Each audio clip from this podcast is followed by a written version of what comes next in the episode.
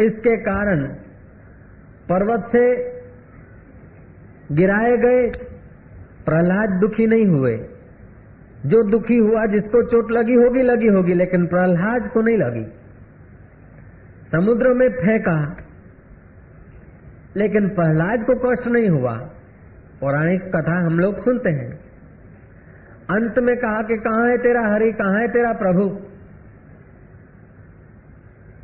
बोले तो सर्वत्र है। सर्वत्र है तो तपे हुए खंभे में भी होगा उसको आलिंगन कर। दृढ़ निष्ठा के साथ उसमें आलिंगन, उससे आलिंगन किया तो नरसिंह भगवान का प्रागट्य हुआ। तो जो अपने मूल स्वरूप में, अपना मूल स्वरूप और परमात्मा का मूल स्वरूप एक ही है। जैसे बचपन बदला, लेकिन मैं नहीं बदला।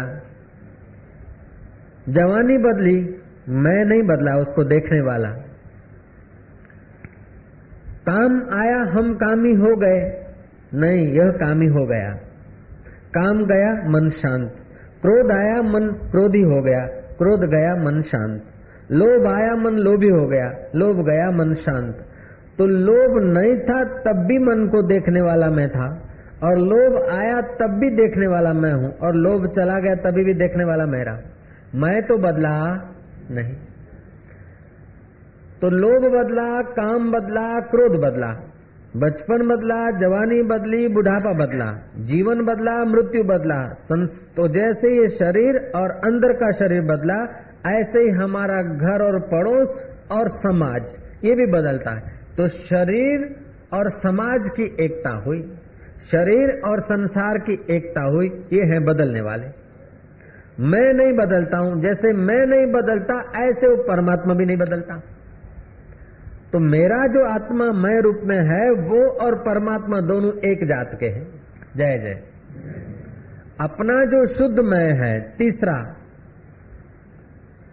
आध्यात्मिक शरीर जो है, आध्यात्मिक मैं, शरीर तो भाषा आ जाती है इसी गलती की। उसको शरीर कहो या असलियत कहो या तत्व कहो, अपना जो मैं अपना जो शुद्ध मैं है, वो परमात्मा का मैं और अपना मैं एक है। जैसे अपने बदलते नहीं, शरीर और मन बदलता है, ऐसे परमात्मा सचिदानंद परब्रह्म परमात्मा नहीं बदलते। सृष्टि होती है, सृष्टि में परिवर्तन होते हैं, सृष्टि प्रलय होती है, तभी भी भगवान रहते हैं। पुराणों में सुना होगा कि महाप्रलय हो जाता है, आत्यंतिक प्रलय हो जाता है। प्रलय हो जाता है तो उसको भी तो कोई देखता है। प्रलय में कुछ नहीं रहता, कुछ नहीं रहने को भी कोई जानता है। ऐसे ही रात्रि को तुम नित्य प्रलय करते हो। सो गए। मेरा मकान है, ये बात चली गई। मेरा दुकान है एक बात चली गई। मेरी जाति, पाति सब भूल गए। कहा हो, क्या कर रहे हो, सब भूल गए। सुबह उठे, कुछ नहीं देखा। कुछ नहीं देखा, बड़ी आराम से नींद आ गई। कुछ नहीं देखा और बड़ी मज़े की नींद आई तो नींद आई, कुछ नहीं देखा। कुछ न देखने को भी तुम जान रहे हो। तो तुम्हारे ये कर्ण जो है, वो देखते तभी भी तुम देखते हो, और वे नहीं देखते तभी भी वो जो देखता है, वो तुम्हारा असली स्वरूप है। ज्ञानवान उस असली स्वरूप में टिका है, उसलिए उसकी सदा समाधि है। उसको समाधि करनी नहीं पड़ती। उसका समाधान हो गया उसका रोग निवृत्त हो गया, उसलिए दवा उनको लेनी पड़ती नहीं।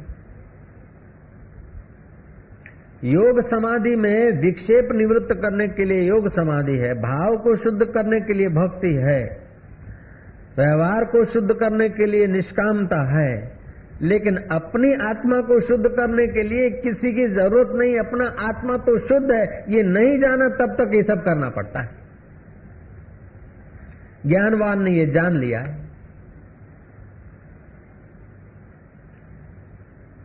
रिंझाई के गुरु से रिंझाई ने पूछा कि गुरुजी, शुद्ध क्या है, अशुद्ध क्या है? पवित्र क्या है, अपवित्र क्या है? गुरु ने कहा, मैं जो करता हूँ वो शुद्ध है, जो नहीं करता हूँ अशुद्ध है। मेरे से जो होता है वो पवित्र है और जो नहीं होता है वो अपवित्र है।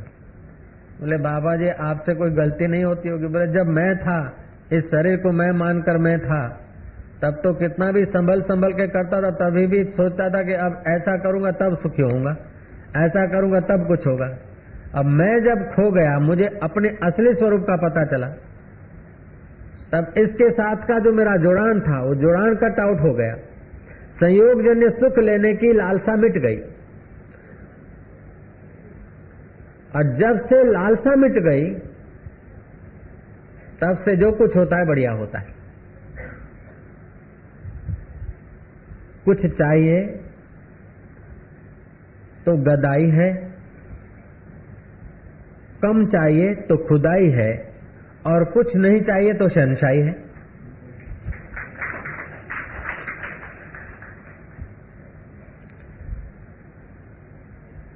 तो जब अपने असली आनंद स्वरूप आत्मा का पता चला तो अंदर से चाह मिट गई।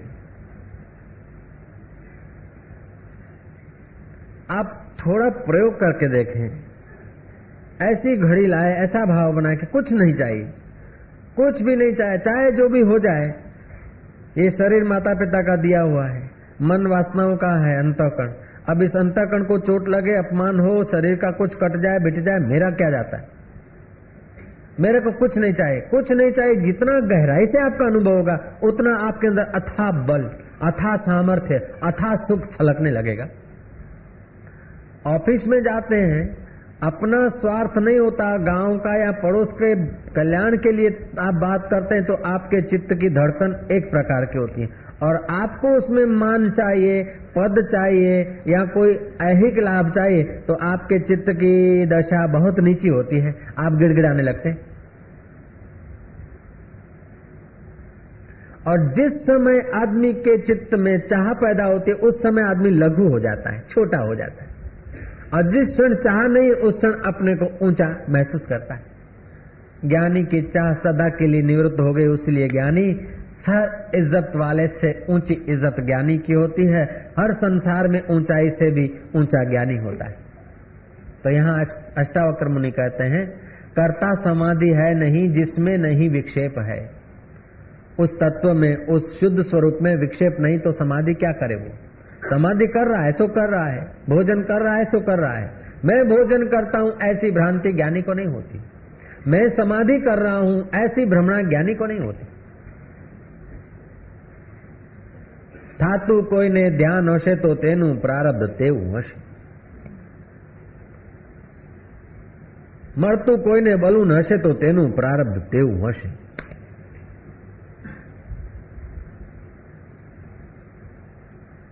ये बात बहुत सूक्ष्म है और बहुत बढ़िया बात। अब इस बढ़िया श्लोक, भगवत गीता के, ये अष्टावक्र गीता के अठारहवें अध्याय का अट्ठाईसवां श्लोक, इस श्लोक का भाव समझकर हम अगर इसकी ऊंचाई का अनुभव करना चाहें तो महाराज हम संयोग जन्य सुख लेने की इच्छा को छोड़ दें। महाराज इच्छा छूटती नहीं। इच्छा छोड़ने का एक ही उपाय है संयोग जन्य सुख लेने की इच्छा छोड़ो। सुख लेने की जब इच्छा हो तो वही सुख दूसरों को दो। बढ़िया मिठाई आ गई तो कि औरों को कैसे मिले? सुंदर वस्त्र आ गए कि दूसरों को कैसे मिले? कोई ने आपका मान कर दिया, आदर कर दिया कि ये आदर दूसरों को कैसे मिल जाए? आप इनको दान कर दो। जो संयोग जन्य जो बाह्य सुख आते हैं वो अपने घर से ही शुरू करो बेटे को पत्नी को परिवार को फिर पड़ोस को फिर गांव को जितनी आपकी योग्यता बढ़ जाए सुख लेने की इच्छा छोड़ दो सुख देना शुरू कर दो કે બાપજી તો પછી આપણા જીવનમાં શું રહ્યું સુખ જે હોય બધાને આપી દે તો આપણી પાસે તો દુઃખ જ રહ્યું ને ऐसा नहीं ये गलती है हम लोगों की आपको अगर जो सुख मिलता है वो दूसरों को दोगे तो आपके पास दुख नहीं बचेगा। सुख देने वाला सुख का दाता होता है। आप खेत में जौ फेंको तो जौ, चावल फेंको तो चावल, और बाजरी फेंको तो बाजरी लौट के आती। ये कलयुग नहीं करजुग है। एक हाथ ले और एक हाथ दे। सुबह कर और शाम को ले। जय जय। ये मियाँ कलयुग नहीं करजुग है। राम तीर्थ सुनाते हैं भजन।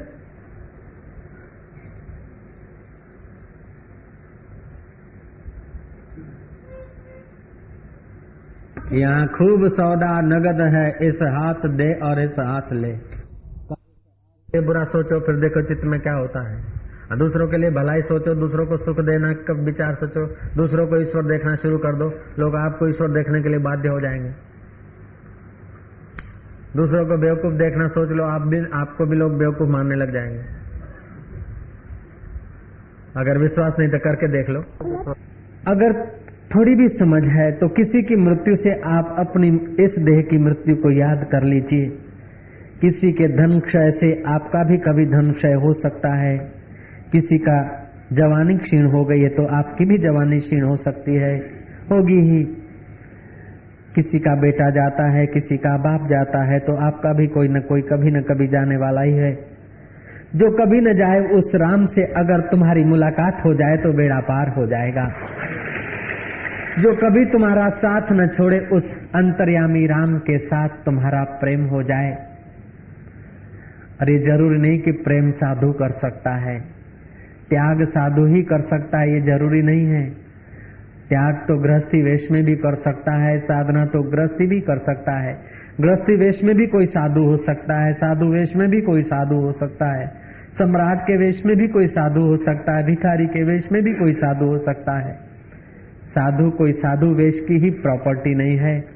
त्याग कोई साधु का ही धन नहीं है।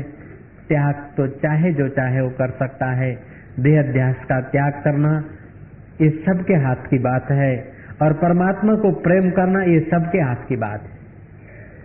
परमात्मा को व्यंजन देना गरीबों के हाथ की बात नहीं है। परमात्मा को ऊँचे ऊँचे पदों से, श्लोकों से संतुष्ट करना, ये अनपढ़ व्यक्तियों के हाथ की बात नहीं है।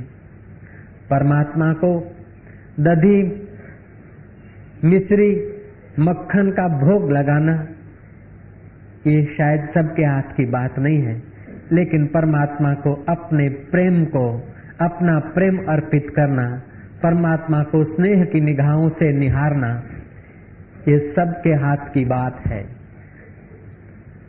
वो कर सकते हो, आपके वश की बात है।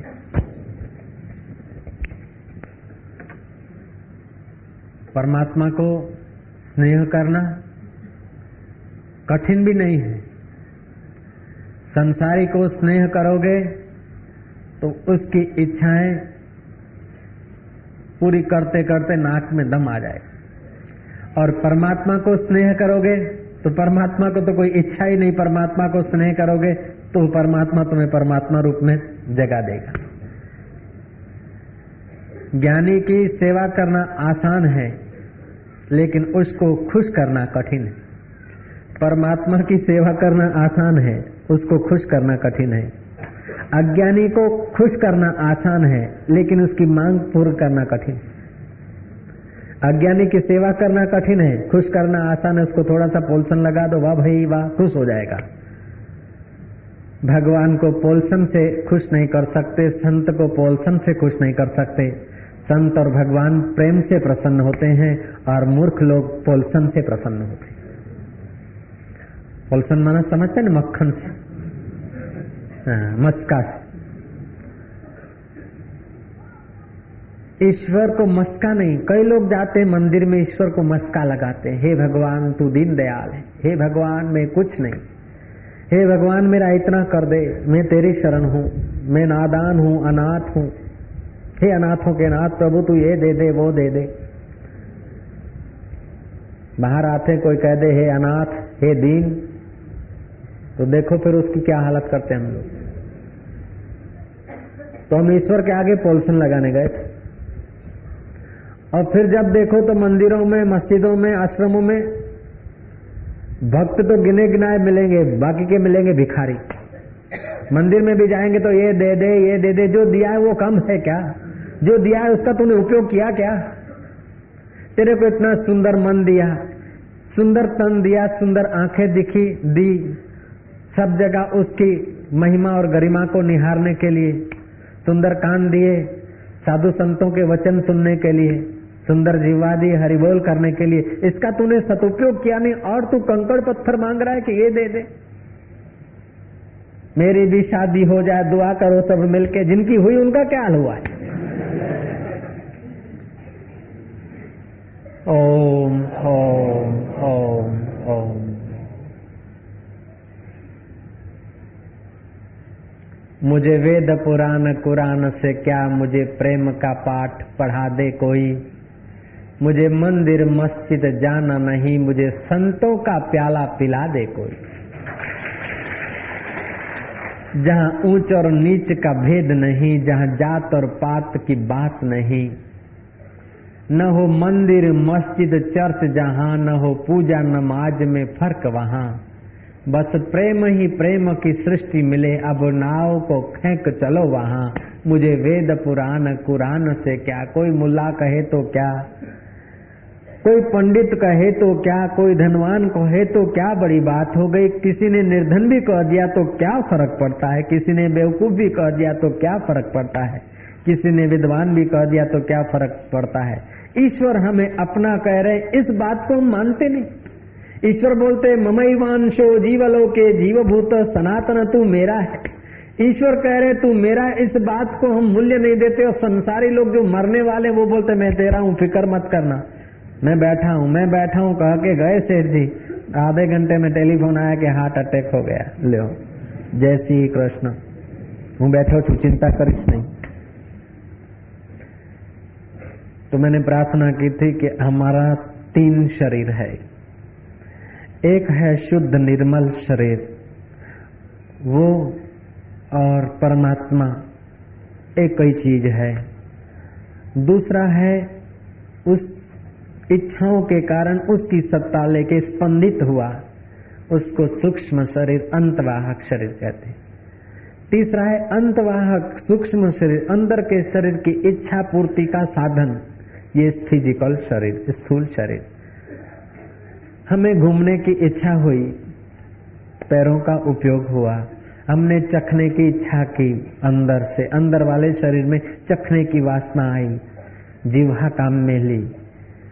बोलने की वासना आई, जीव का उपयोग किया। लेने देने की वासना हुई, इन हाथों का उपयोग किया। ये उपयोग करने के लिए साधन प्रकृति के बने हैं। हकीकत में ये साधन जो है शरीर ये हमको एक साधन मिला है इसको हम लोग मैं मानने की गलती कर लेते। और ऐसा कुंडाला पका हो गया, ऐसी रेखा खिंच गई कि इस रेखा से बाहर जा नहीं सकती। ऐसी मान्यता पक्की हो गई, घूम फिर के वहीं, घूम फिर के वहीं। और सौदागर का नौकर लकड़ी मार रहा है, चाबुक मार रहा है, लेकिन खच्चर और घोड़े इधर से उधर उधर से उधर उसी कुंडाले में। ऐसे ही हमारा मन खच्चर और घोड़ों की नाई દુકાનથી ઘરે ને ઘરેથી દુકાન ને વહુ પાસેથી ગયા તો સાસુ પાસે ને સાસુ પાસેથી વહુ પાસે ને વહુ પાસેથી છોકરા પાસે છોકરા પાસે ટીવી અને ટીવીથી ગયા તો રેડિયો આયા રેડિયો આયા તો છીકણીમાં ને છીકણી છોડી તો દાંતણ પકડ્યું દાંતણ છોડીને ફલાણું પકડ્યું ફલાણું છોડીને પછી કે આ મારું છે એ પકડ્યું अरे जिससे सब पकड़ा जाता है उस यार में आराम करने का भी थोड़ा समय निकालो एक छोड़ के दूसरा दूसरा छोड़ के तीसरा, इसलिए कठिन हो रहा है। अष्टावकर मुनि कहते हैं, असमाधिर अविक्षेपान। मुमुक्षुर्न चेतराहा निश्चित कल्पितम पश्यन। ब्रह्मे वास्ते महाशय। जिसका महाशय है, जिसका महान आशय है। हम कहते हैं, क्यों जी महाशय? ये आदर की भाषा है, शिष्टाचार है। वास्तव में महाशय तो वह है जिसका तुच्छ कोई आशय नहीं, जिसका इस फ़िज़िकल शरीर में कोई आशय नहीं।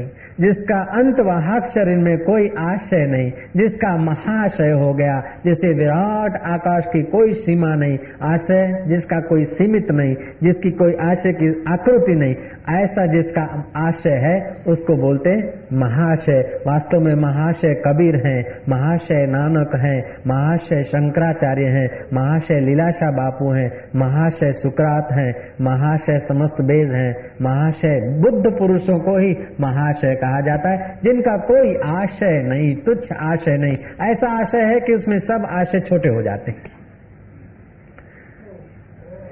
तो भोले बाबा छंदावली में कहते हैं, कर्ता समाधि है नहीं, जिसमें नहीं विक्षेप है।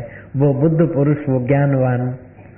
सुख पाने के लिए समाधि नहीं करता। समाधि उसके चित्त का स्वभाव हो जाए, कोई बात नहीं। उसको विक्षेप नहीं तो समाधि क्या करे? उससे बंधन नहीं तो मुक्ति की इच्छा क्या करे? वो समझता कि बंधन और मुक्ति स्थूल शरीर और सूक्ष्म शरीर का खेल है। इन दोनों खेलों को सत्ता देने वाला मैं सदा से मुक्त हूँ। मुझे क्या मुक्ति और क्या बंधन? मनोबुद्धि, अहंकार, चित्ता, निनाहम, न च जीव है, न चारण न च व्यो भूमि न तेजो न वायो चिदानन्दरूप शिवोऽहं शिवोऽहं चिदानन्दरूप शिवोऽहं शिवोऽहं। मैं चिदानन्दरूप हूँ। मैं ये पंच भौतिक शरीर नहीं हूँ, मैं मन नहीं हूँ, मैं बुद्धि नहीं हूँ, मैं चित्त नहीं हूँ, मैं अहंकार नहीं हूँ, मैं चिदाकाश। तो ये भूताकाश में हमारा भौतिक शरीर रहता है चित्त आकाश में हमारा सूक्ष्म शरीर रहता है। इन दोनों को रहने की और जानने की सत्ता जो दे रहा है, वो चिदाकाश आत्मा है। वो आत्मा मैं हूँ, ऐसा ज्ञानी सतत अनुभव करता है। मैं हूँ ऐसा कहने का परिश्रम भी उसको नहीं लगता है। गुरु पूनम के दिन, इतवार के दिन, किसी पर्व के दिन लोग आशाराम के दर्शन करने की खूब कोशिश करते हैं। तीन तीन घंटे गुरु पूनम को चार चार घंटे लाइन में बेचारे खड़े रहकर फिर आशाराम से मिलने की इच्छा करते हैं, नज़दीक आने की कोशिश करते हैं।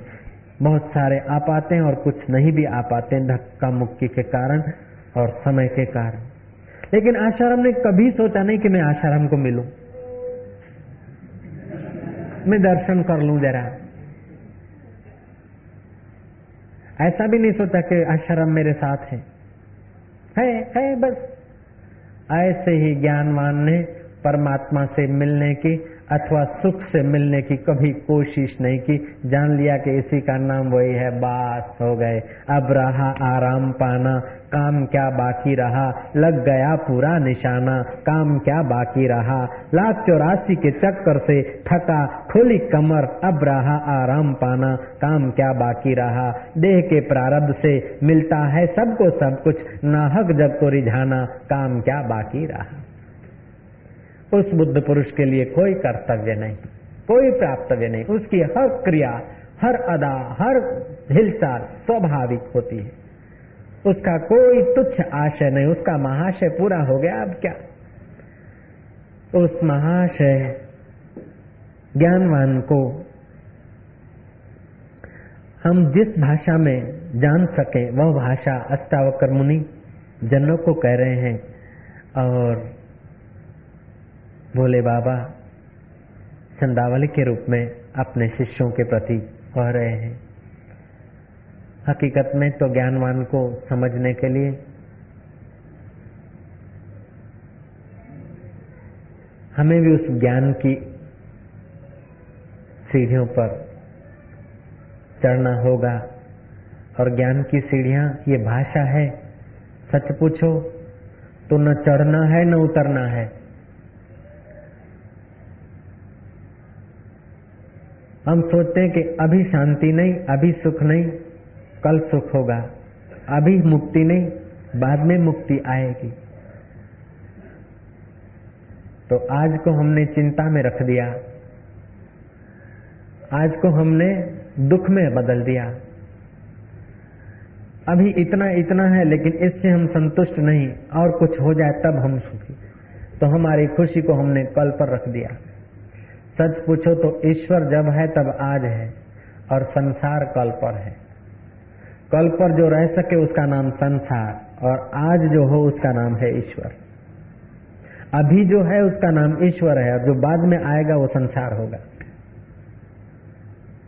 अभी इस समय तुम्हारे हृदय में जो धड़क रहा है, जिसकी सत्ता, वो ईश्वर है, और कल जो घटना घटेगी वो संसार होगा। जो भी बात कल पर गई, मानो संसार पे गई। इसलिए ईश्वर को पाना कल पर न रखो। अभी तो जरा मुँह चढ़ा के बैठने दो, कल नाच लूँगा। कल भी न नाच पाओगे। अभी तो जरा ये ले लेने दो, कल दे दूँगा, कल न दे पाओगे। अभी जो कुछ देना चाहते हो देह अध्यास से दे दो। खुशी देना चाहते हो दे दो, प्रेम देना चाहते हो दे दो, अहंकार देना चाहते हो दे दो, चिंता देना चाहते हो दे दो। कल किसने देखी? एक त्यागी पंडित से उनके चित्त में खूब त्याग था। बाहर से सत्संग करते थे, लेते थे, देते थे दिखते थे। लेकिन अपने चित्त में उनको कुछ पाकर सुखी होने की भ्रांति नहीं थी। उसने देह अध्यास का त्याग कर रखा था। उसलिए वो महान त्यागी थे, पंडित थे, गृहस्थी थे। तीन बेटे थे, दो बच्चियाँ थी।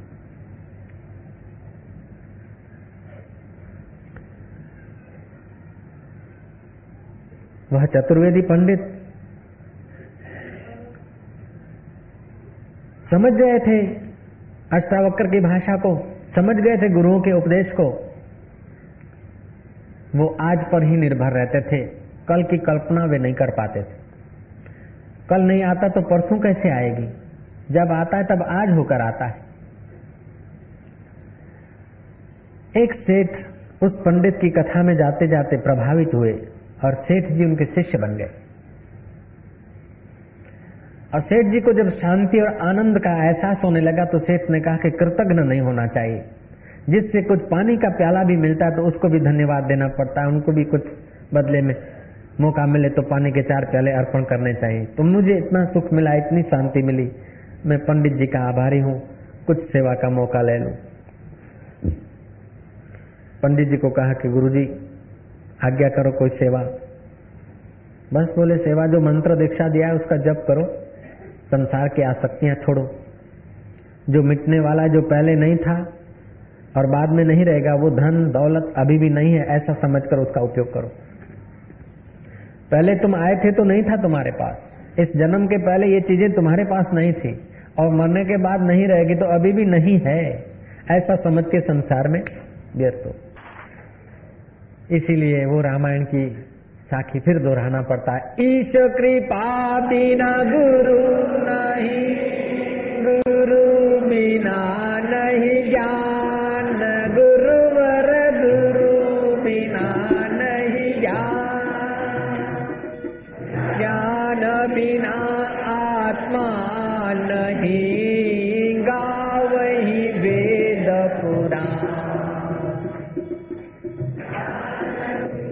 ज्ञानी समाधि रहित होने से मुमुक्षु नहीं है, संसारी तो नहीं है, साधक भी नहीं है, जिज्ञासु भी नहीं है, और मोक्ष की उसको इच्छा नहीं क्योंकि वो मोक्ष स्वरूप स्वयं हो गया। इसलिए ज्ञानी समाधि रहित होने से मुमुक्षु नहीं और द्वैत ब्रह्म से द्वैत ब्रह्म के अभाव से वह बद्ध नहीं है।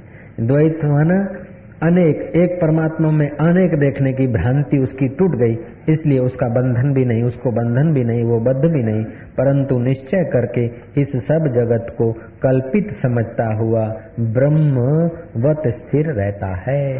वो ब्रह्मवेता ब्रह्म रूप होकर संसार में विचरता है, संसार को स्वप्न समझता है। है स्वप्न। भगवान शिव जी कहते हैं, तुलसीदास जी ने शिव जी से कहलवाया है उमा कहूँ मैं अनुभव अपना।